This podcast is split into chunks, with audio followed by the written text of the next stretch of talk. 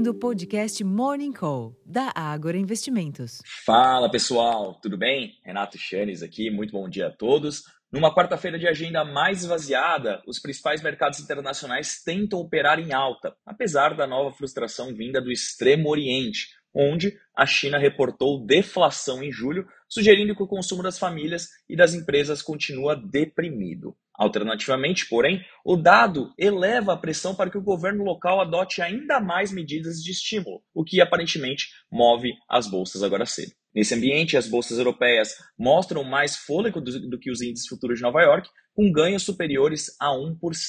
Para além do ambiente acionário, o dólar opera em baixa contida, os contratos de petróleo mostram sinal levemente positivo. Internamente, se por um lado o ambiente externo deve sim contribuir, a fala do diretor de política econômica do Banco Central, o Diogo Guilhem, reforçando que não está nos planos do Copom aumentar o ritmo de flexibilização monetária, pode sim provocar ajustes na curva termo, reduzindo o ímpeto de alta dos demais ativos de riscos hoje. Além disso, no fronte fiscal, o ministro da Fazenda, Fernando Haddad, reúne-se com o relator da Lei de Diretrizes Orçamentárias, LDO, o deputado Danilo Forte, da União do Ceará, em meio às indefinições que rondam o orçamento por próximo ano.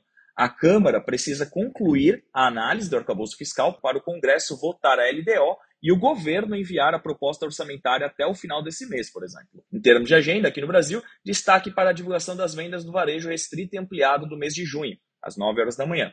Nos Estados Unidos, saem apenas os estoques de petróleo pelo Departamento de Energia, às 11h30 da manhã, e na China, o índice de preço ao consumidor, o CPI, recuou na comparação anual de julho, assim como o índice de inflação ao produtor PPI, que teve deflação mais acentuada. Segundo o escritório de estatísticas chinês, o CPI teve queda de 0,3% em julho, ante igual mês do ano passado, após ficar estável no confronto anual de junho. Já o PPI teve queda anual de 4,4% em julho, menor do que o declínio de 5,4% em junho, mas ainda assim a China frustrou mais uma vez investidores. Bom, pessoal, eu acredito que para hoje seja isso. Eu faço o convite, acesse nosso relatório Abertura de Mercado, já disponível no Agro Insight, onde disponibilizamos diversas análises prévias dos resultados que foram divulgados de ontem para hoje. Temos notas explicativas sobre os resultados da Gerdau, da Enjoei, da Randon, da CVC, enfim, uma série de resultados que foram divulgados de ontem à noite e agora pela manhã, e a gente teve nossas impressões iniciais. No final do dia, vocês têm o um relatório completo no fechamento de mercado.